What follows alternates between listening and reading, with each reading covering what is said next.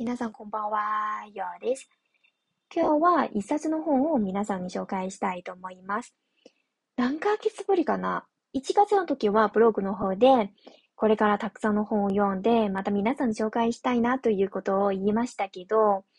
忙しいっていうか、ちょっと言い訳をして、サボっちゃいましたね。本当にすみません。えー、今日紹介したい本のタイトルは、心に折り合いをつけてうまいことやる習慣という本なんですけど、えー、作家のネームは、精神科医の中村恒子さんと奥田さん、えー、二人なんですけど、とにかくね、この本はめっちゃ読みやすいし、あと、メンタルヘルスに関する本なんですよね。やっぱり、私、個人の好みは、メンタルヘルスとか、ライフスタイルの本が大好きで、まあ、これからね、えー、もし皆さんはおすすめのジャンルがあったら、ぜひぜひ教えてください。えー、そして、何ヶ月ぶりのおすすめの本の、えー、レビューというエピソードなんですけど、うん、私はいつもこの心に響いたとか印象に残った言葉を皆さんにシェアするので、今日もその感じで紹介したいと思います。えー、まず、一つ目の言葉は、仕事の悩みを持ったら、現実と自分の気持ちとの間でどう折り合いをつけていくかということをやんないかと思います。という一言なんですけど、やっぱり今年の1月 ?2 月から仕事を始めて、まあ人間関係の悩みは今はなかったんですけど、うん、まあやっぱり仕事の内容とか、プロジェクトのに対しては、全然慣れてなかったんですよね。その、わからないことがたくさんあって、だからちょっとだけストレスがあるので、その時は3月上旬の時はこの本に出会って、うん、まあ読んでから結構気持ち的にスッキリになった気がするんですよ。とにかく私は、えー、仕事の効率めっちゃ気になるし、あとなんで私だけできないとか、なんで私だけ仕事の効率が悪いとか、そういう悩みがあったので、まあこの本を読んだら、やっぱり折り合いをつけることは大事ですよね。無理やりになんか、自分をちゃんと100%までやったら、結構ストレスが溜まっちゃうので、だから今はもしその仕事の悩みとか生活の悩みがあったら、まずはちゃんと折り合いをつけて、何パーセントやったら OK とか、うん、例えばね、70%まで完成したら、これは OK ですよとか自分に言い聞かせて、結構楽になりますよね。やっぱり、何でもできるとか、何でも完璧にやれるとか、そういう人間は、ない、いないと思いますよね。うん。えー、今の現代人とか、今の若者たちは結構、プレッシャーっていうか、ストレスが多いので、その時はもし皆さんも私みたいに、えー、仕事の悩みを持ったら、まずはその折り合いをつけて、その、なんていうかね、何十パーセントくらいやれるとか、やって大丈夫とか、ちゃんと、えー、決めておきますね。じゃあ次、二つ目の言葉は、えー、また仕事に関する言葉なんですけど、どこにいても100%満足できる環境はないんです。だから大事なのは、今いる場所でどうしたら自分が快適に過ごせるのかを中心に考えることと思います。つまりね、仕事を始めて、あるいはね、えー、新しい環境に引っ越しして、その時は、まあ、100%自分はちょっとこなしたいとか、全部完璧にやりたいとか、そういう気持ちは分かりますけど、でも、ちょっとその度を超えると、メンタル的にね、精神的に結構きついですよ。私もそうですけど、2月とか3月の時は、めっちゃしんどかったんですよ。でも、うん、やっぱり、今の時間はめっちゃ大事ですよね。今は自分、何ができるとか、毎日ちゃんとずつ、少しずつ成長していたら、満足するとか。うん。やっぱり、人間は100%、いつも100%を求めると、結構、なんていうか、メンタル的に壊れる。壊れるっていう言葉はちょっと語弊があるんですけど、まあ、わかりますか？私のなんか言いたいことは皆さん。うん。やっぱりね、100%とか100%完璧とか、そういうことを気にすぎると、気にしすぎると、ちょっと良くないですよ。うん。あともう一つ、私の性格のことを言うと、結構気持ちの浮き沈みがめっちゃ激しい性格なので、100%、いつも100%完璧を求めると、自分が自分にプレジャーをかけちゃうんですよ。うん。だから、今、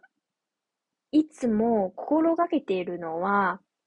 今の時間、今の場所でどのように快適に過ごせるとか、どのように自分はちょっとずつ成長できるとか、えー、今、模索中ですよね。うん。正直に言うとね、人間は、いや、やってみないとわからないですよ。うん。たまにね、小さい頃から親とか先生からは、え、これはやっていけないとか、これは、えー、今勉強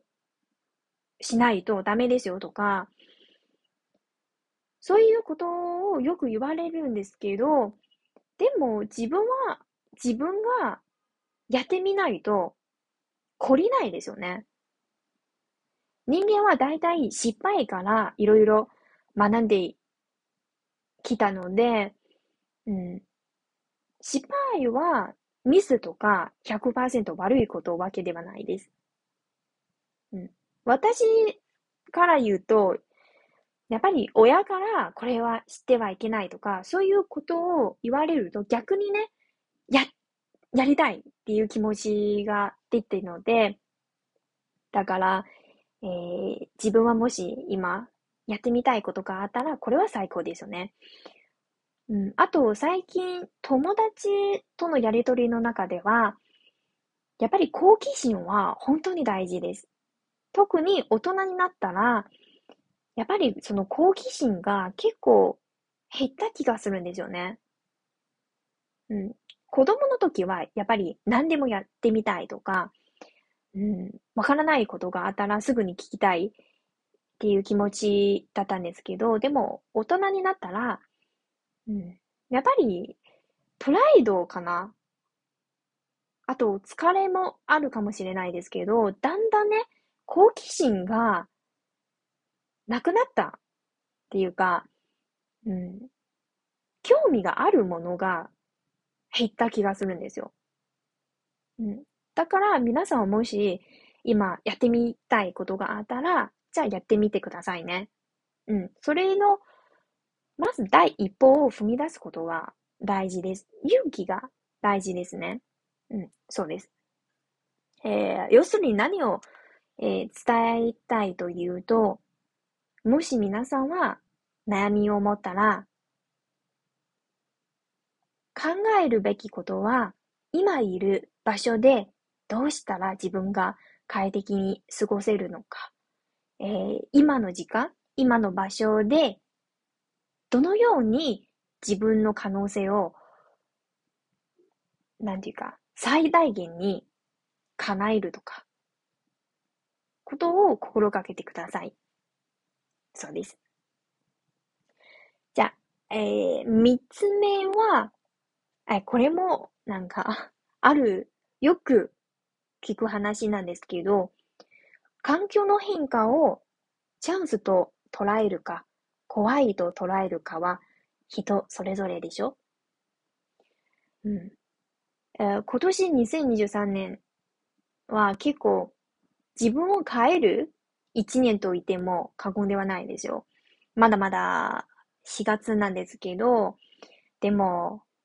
新しい都市に引っ越して、新しい仕事を始めて、まあ、なんていうかね。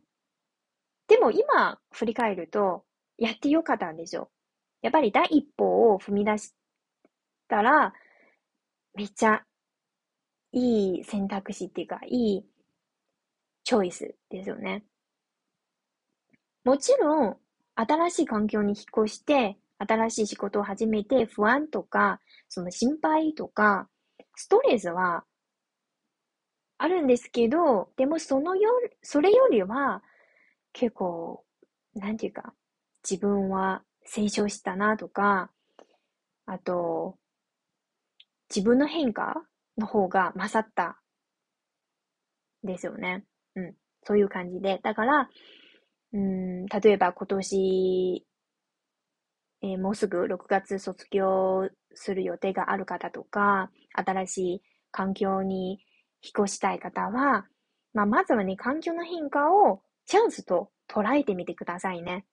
これからは絶対にいいことをが待っていますね。そうですね。えー、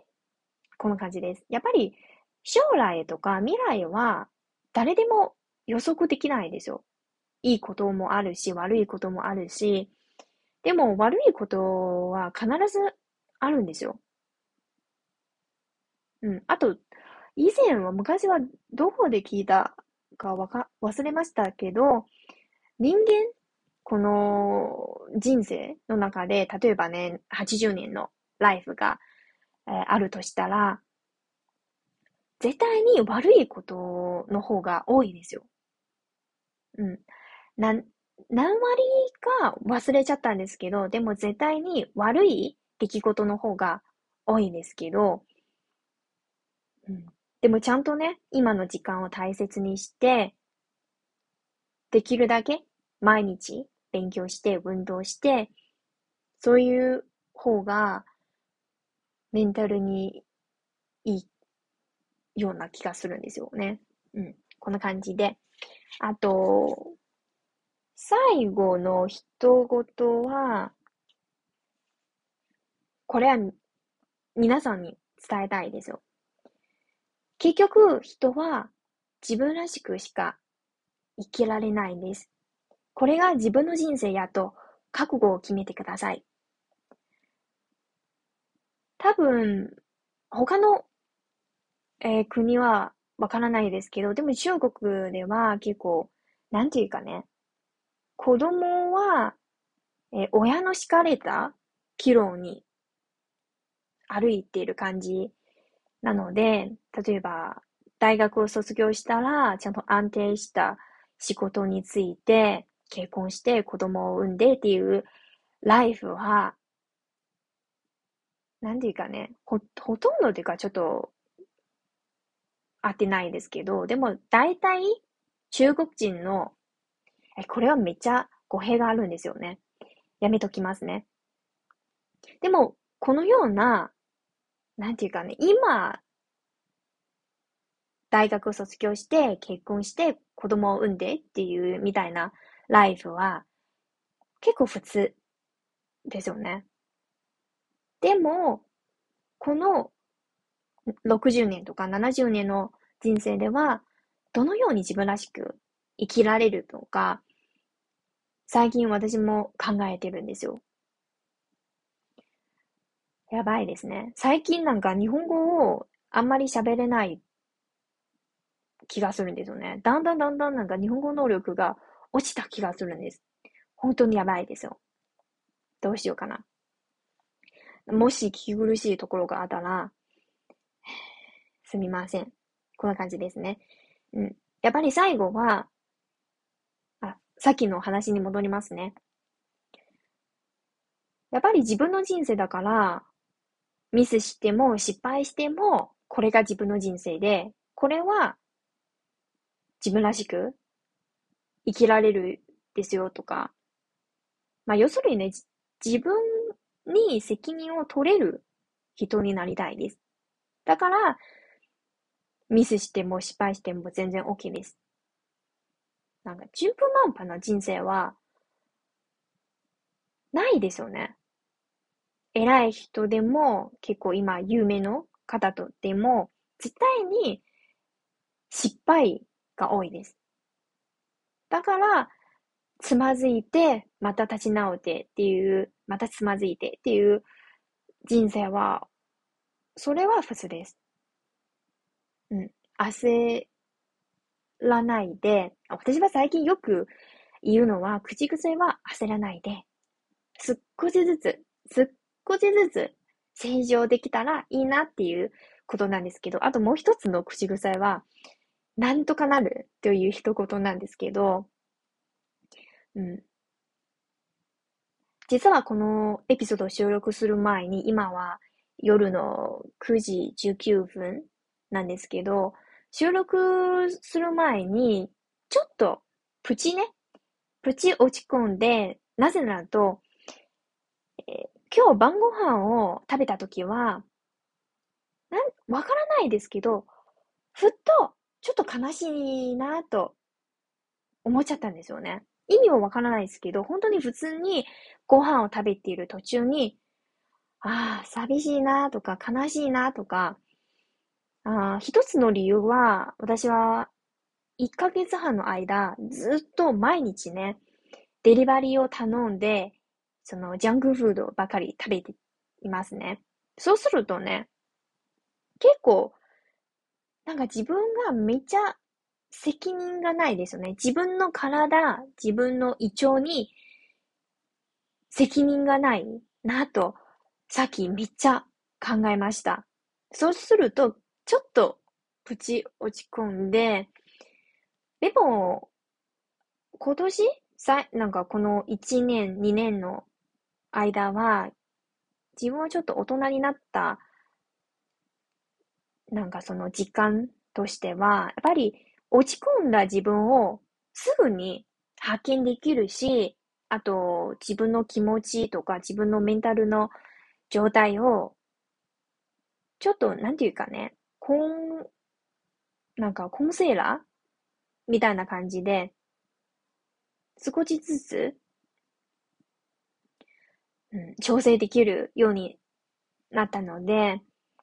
うん、だからね、えー、さっき収録する前に30分ぐらい体操をやってました。体操っていうかね、普通の体操プラス、えー、ズンバ、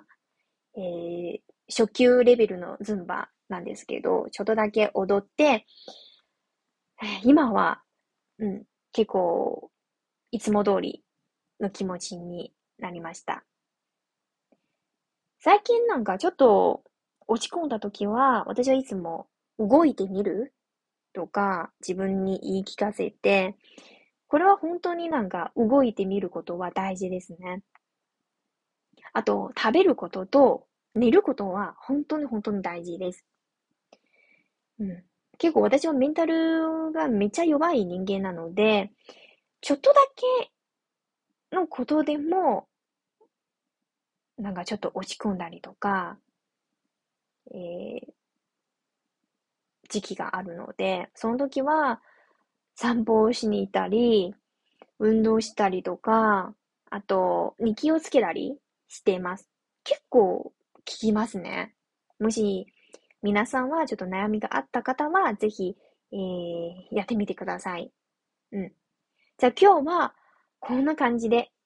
やりました。どうですか？久しぶりにね、なんか、おすすめの本のレビューをやりましたけど、やっぱり、なんか、不慣れ感っていうか、どのようにね、皆さんに、ちょっと、伝えやすい、というか、聞きやすい方法はまだ、えー、探す、探してる途中なんですけど、うん。もし皆さんもね、えー、聞きたいエピソードとか、聞きたいコンテンツがあったら、ブログの方でも、あと、インズの方でもぜひぜひ教えてください。